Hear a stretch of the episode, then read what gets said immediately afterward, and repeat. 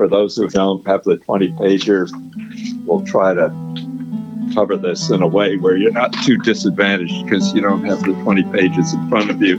For anyone on the phone, there are various ways to get the 20-pager, and we strongly recommend it. You may be able to access it from the website. Is that right, Mike? Or? Yes, you can. Actually, yeah. Telltales.us will get you there. Very good. Every week we send an email out with it. Excellent. Welcome to Telltales, an investing podcast hosted by Hunt Lawrence, Jason Wallace, and Mike Nicoletti. Each week we discuss topics ranging from geopolitics and macroeconomics to energy and technology. You can sign up for our newsletter at telltales.us. That's telltales.us for additional data and content you can use to follow along. The following conversation is intended for informational purposes only. You should always do your own work to determine if an investment is suitable for you. Let's get started. I'm going to start from the back forward again. Exhibit C, the price of oil at WTI is trading over 80. Brent, which generally trades for $3, $4, $5 higher, is trading at 85. This is fairly unprecedented. If you look at Exhibit C, the surplus capacity in the world, which is with Saudi Arabia, Abu Dhabi, some Russian possibly, is 4 million barrels.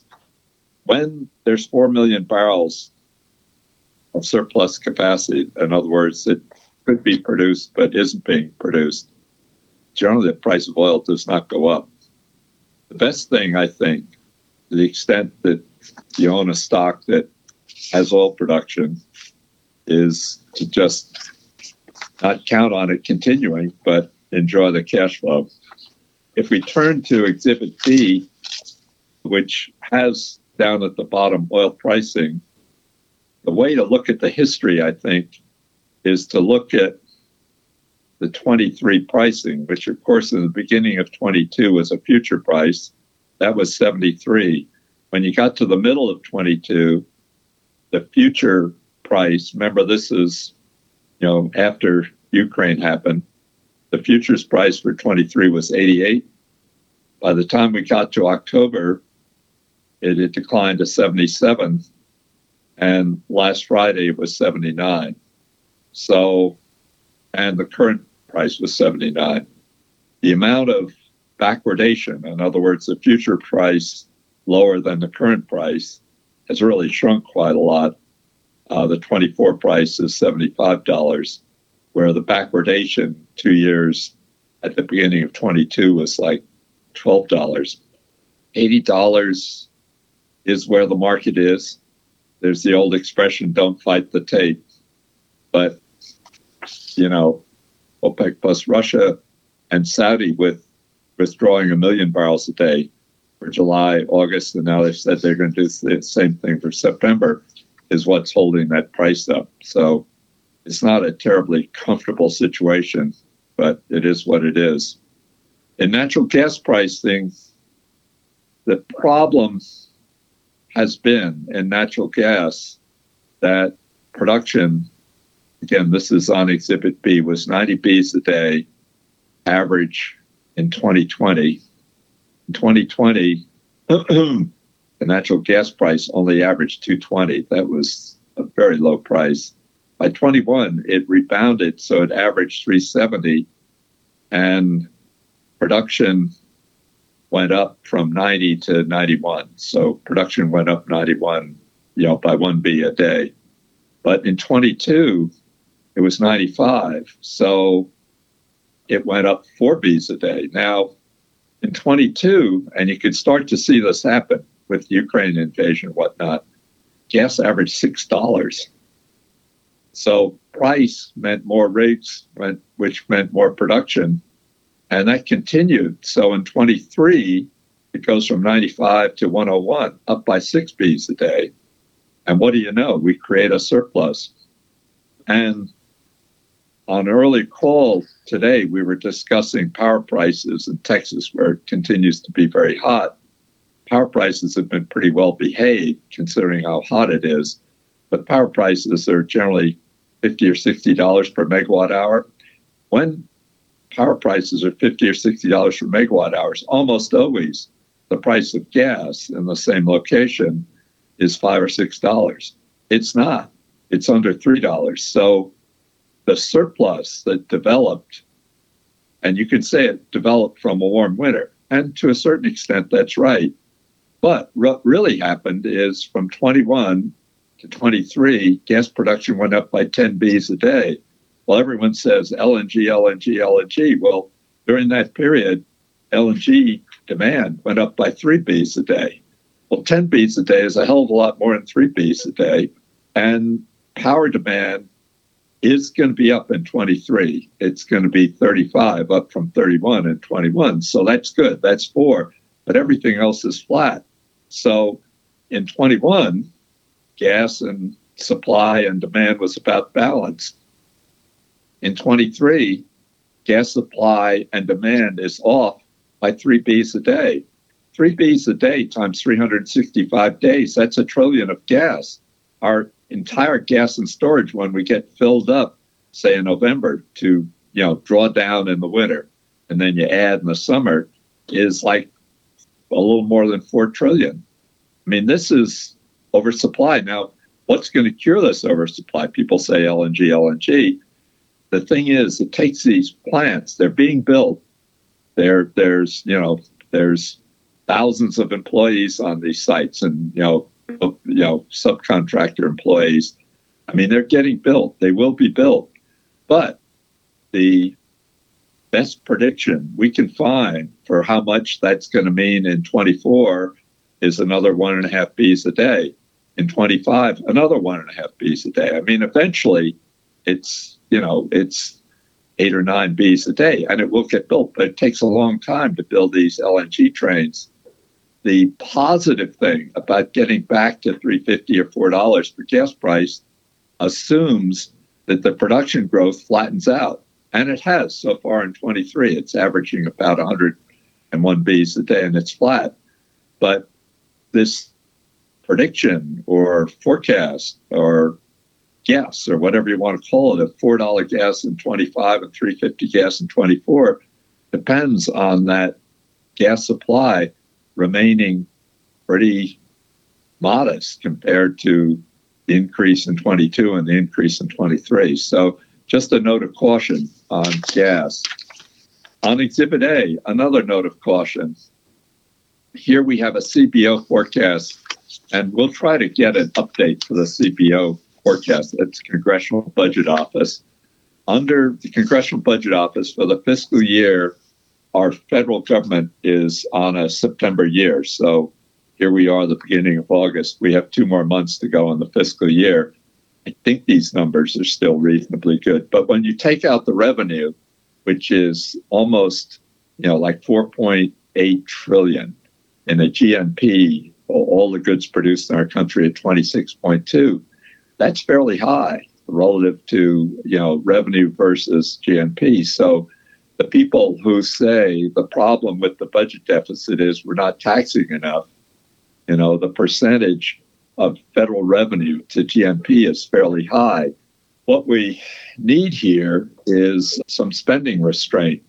When you take out Social Security, Medicare, Medicaid, pensions, interest, and defense, you come to all other. All other pre-COVID in 2019 was $910 billion. All other predicted for the year that we're about to finish is $1.4 trillion. There isn't room for the Congress, the House lead, and then the Senate, doing their 12 appropriation bills or continuing resolution or whatever the heck they're going to do. They don't have $1.4 trillion to spend because our deficit is $1.4 trillion. I mean, the money is not there. Now, the news yesterday was that the third rating agency, Fitch, the senior rating agency is Moody's, the second is Standard Poor's, and the third is Fitch. Fitch pulled the AAA rating of the U.S. government. Standard Poor's did that like 10 years ago. Moody's, the senior rating agency, is sitting there with the AAA. those really don't make too much difference. I mean, the stock market's down today because of it or something else that spooked the stock market. But the truth is that this spending level is not sustainable. And the risk to the U.S. Treasury and to whoever's in power is that you hold a Treasury auction and not that many people show up. Now, what will happen is the interest rate will go higher. Mike and I were talking about this morning. The 10-year Treasury rate is now 4%. In order to raise money, is it going to take a 10-year Treasury rate of 5%? I mean, interest is the price of money.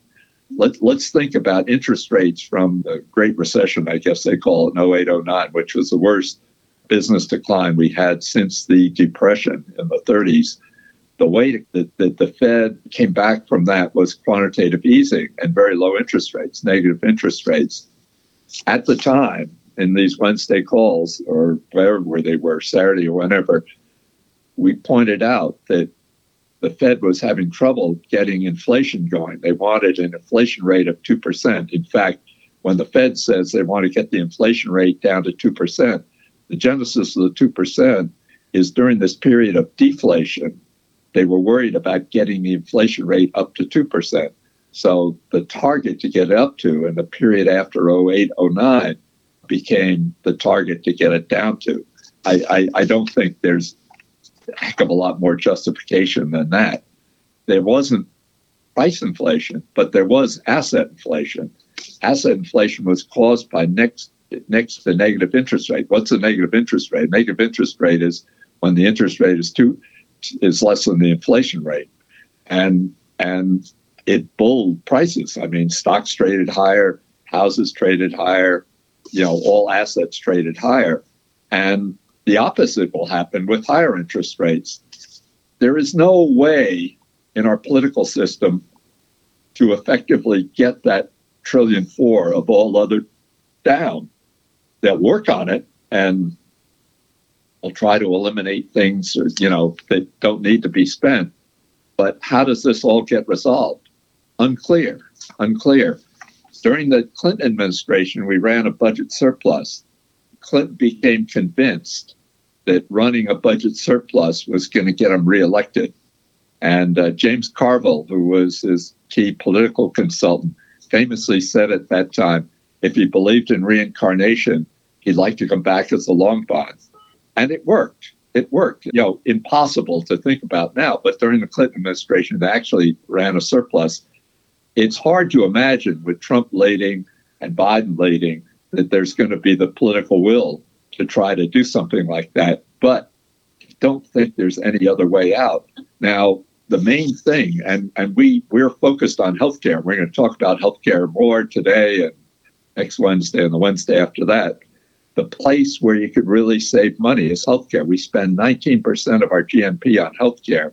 And, it's the old story. If you have to reduce your spending by a lot of money, go to where you're doing a lot of spending. Every other developed country spends, 11 or 12% of their GNP. So if it comes to that, that's where there's going to be some contraction. And with that, I've blown through 15 minutes. I'm just going to see if Mike or Jason have anything to add to the first 15 minutes of our call. No, yeah, I completely understand the rating downgrade. I think it's justifiable. I also think it doesn't really matter that much either. No. Yeah. Well, we get away with it because we're the world's reserve currency. In time, we will be less of the world's reserve currency because the eurodollar, which, remember, it wasn't too many years ago that Italy, Portugal, Greece, were not, maybe Spain, were not going to be able to avoid a payment default. And Mario Draghi, who was the head of the European Central Bank at that time, got up and uttered those words, which turned things around, which was whatever it takes. Now, half of the Eurozone GNP is Germany. Germany's actually in a recession now. The Germans hate debt. So if you do any kind of an analysis of the Chinese, which hold all their debt in the provinces, or the U.S., which has a lot of federal debt, actually not that much debt on the state level, and then the Eurozone, Eurozone pulled all together is actually in pretty good shape, debt versus revenue or cash flow. Problem is that the weaker countries in the Eurozone are the ones in, the Club Med countries, as the Germans like to say. If you had to take a contract in euros or a contract in dollars, you may still want to take the contract in dollars, but the status of the dollar as a reserve currency is not completely assured. With that, I think we'd like to split the remaining 15 minutes between AI developments and healthcare. And Mike's going to lead that on the healthcare first with his colleague, Jason, and I'm going to stand down. So over to you, Mike. Sure. So we've hinted at, and we've discussed a little bit with a handful of companies, especially Moderna and BioNTech, that have large cash piles and are investing in various things that could be more or less game-changing for healthcare. It was fairly impressive what happened with the COVID vaccines and how quickly they were developed. The way those work, we think, are fairly interesting. And there are a lot of people taking that same technology to apply it to cancer. And we spent a decent amount of time, more so Jason, so I'll pepper him with some questions here and we'll see how this goes.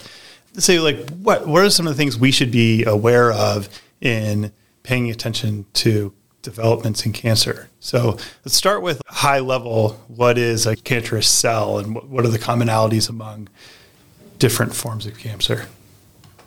Yeah, actually there's some research recently out of Yale in conjunction with our friends at Cold Spring Harbor Lab that there's been this known commonality between all cancers that they all have extra chromosomes. And, usually you hear a really great idea and it hits you and it's like, why didn't we think of that? It's a no-brainer. When I read this research, I kind of felt the same way. So what the researchers found was they now have this tool called CRISPR where they can edit the genes in a cell, where in the past, we just observed that they were there and no one really knew if the extra chromosome in the cancer cell was caused by the cancer or a reason that it was cancerous. So what the researchers did was cut out the extra chromosome in these cancerous cells. And what they found was it can no longer form tumors. So the big revelation there is now we know that this extra chromosome is somehow critical to the growth of a tumor.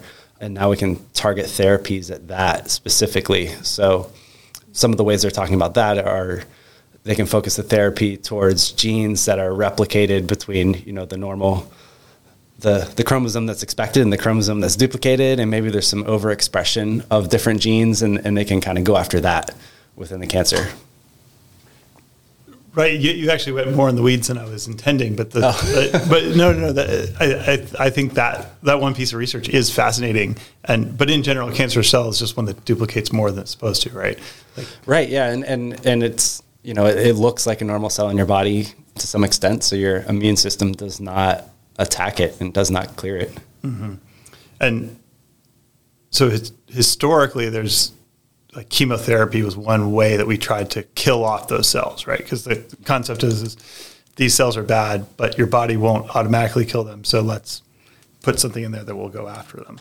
Maybe it'd be good to hit a couple of the high-level types of treatments, because some of these are new. Some of them are so new that nothing's been all the way through trials. Yeah. One of them that is, BioNTech's researching it now, and there's actually been one approved therapy with it, is an antibody drug conjugate. So that's, you can think of it as taking some sort of toxin, a chemotherapy agent, binding it to a monoclonal antibody that will then bind to the receptor of a cancerous cell. So instead of just dumping the poison into the body, like a historically, our traditional chemotherapy treatment might be, you're delivering that toxin directly to the cell. So when the antibody binds to the receptor on the cancerous cell, it lets it inside the cell, and then you're poisoning just that cancerous cell. And the first approved form of therapy there is from CGen for treating cervical cancer. Little merger arbitrage opportunity. Right. Which, that hasn't closed yet. Let's take a quick break to thank our sponsor. This episode of Telltales is brought to you by Top Mark Capital. They're not your typical hedge fund. They use a blend of best practices from value investing, venture capital, and private equity, which gives them a unique perspective on market dynamics. And the results truly speak for themselves. Since inception in 2012, they've turned each dollar invested into more than $7 after all fees. Yes, you heard that right, $7. That's over 22% on an annualized basis. So, if you're a qualified investor who's looking for an innovative, emerging manager who truly understands the dynamics of the market and how to deliver impressive returns, visit topmarkcapital.com to learn more. And now, back to the show. One of the things that interests me is when I became aware of NVIDIA back many years ago, it had free cash flow. And I didn't even really know what a GPU was. And I remember one of the early triumphs was getting their GPU into the Microsoft Xbox. And Mike pointed out this morning that they had to take a pretty low price for their GPUs, so they didn't make too much money out of it. But gaming was how GPUs, which probably we ought to have Mike or Jason explain why GPUs are so much more valuable, why they're needed for artificial intelligences compared to CPUs, just so that we get it into our head. But before we do that, NVIDIA always had free cash flow. NVIDIA didn't need to sell stock. NVIDIA had a dividend. So to the extent that we can find companies in the healthcare area that either have a lot of cash on hand, as BioNTech does because of all the money they made from the COVID vaccine, or companies like Lantham who have some potential here and do have free cash flow, that if we're looking for something that's, a double jump or a gap up, I love the idea of having a gap up or the potential for gap up while you still have free cash flow. So with that, why don't we just have a quick refresher on what a CPU is and the difference between a GPU and a CPU and why it's made such a difference to NVIDIA. Yeah, a CPU, originally they were just, one core, and now we have, 4 or 8 core CPUs. So maybe we should describe what a core is. Yeah, well, a CPU on a chip, a processing unit. So it's a low number. It was 1 and now it's, less than 10, but it processes linearly, a set of calculations, and it's really generalized. So it can handle, a lot of different tasks that your computer needs it to do. But one of the tasks that's really demanding is processing graphics. But processing graphics is all, linear algebra and vector math. So it's all, you're calculating numbers. So they created a graphical processing unit, and what it has is, hundreds or thousands of these cores. So they can process math calculations parallelized much faster. It was really specifically for generating graphics and generating 3D images on your screen. So the original cases, are obviously video games, and they were trying to make realistic looking video games with drawing polygons. So a lot of vector math goes into doing that, and they had to do it fast enough where the human eye didn't perceive a lot of lag as they're viewing the image. And it just so happens that doing machine learning tasks is a tremendous amount of linear algebra, and it just happened to be very well suited for it. So it's all doing math equations in parallel to come up with answers when you ask ChatGPT a question. Yeah, so it would be a stretch to say that when Jensen and the other founders of NVIDIA founded the company, at that point, which was quite a while ago, the vision wasn't that it was going to be used for AI-related stuff, but that did surface along the way. I think around 2007, between 2007 and 2012, sort of realized there's no reason you couldn't use GPUs for something other than graphics. Right, yeah. Jensen still calls it accelerated computing, and that's originally what they were thinking of using GPUs for at that time in 2007, is when you think about cryptography and encryption of data and what you're sending over the internet, that again is a lot of mathematical processing. So really the first uses of a GPU for something non-graphics related was cryptography. So probably adding and breaking encryption. So that's a leap up behind NVIDIA GPUs and AI. And what I'm, as an investor, looking for, pushing myself and Mike and Jason and anyone else is, do we have something in the treatment of cancer that will be like that? If we can combine having some promise with free cash flow, I mean, I think as an investor, those are the kinds of assets we want to hold. With that, we've run out of time, but more on this next Wednesday. And thanks for your attention, and be well and keep healthy. Take care.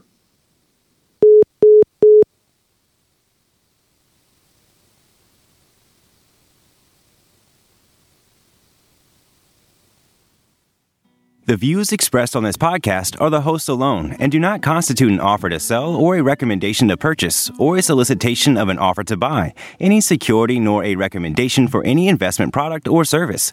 While certain information contained herein has been obtained from sources believed to be reliable, neither the hosts nor any of their employers or their affiliates have independently verified this information, and its accuracy and completeness cannot be guaranteed. Accordingly, no representation or warranty, expressed or implied, is made as to and no reliance should be placed on the fairness, accuracy, timeliness, or completeness of this information. The hosts and all employers and their affiliated persons assume no liability for this information and no obligation to update the information or analysis contained herein in the future and may or may not hold positions in the securities mentioned.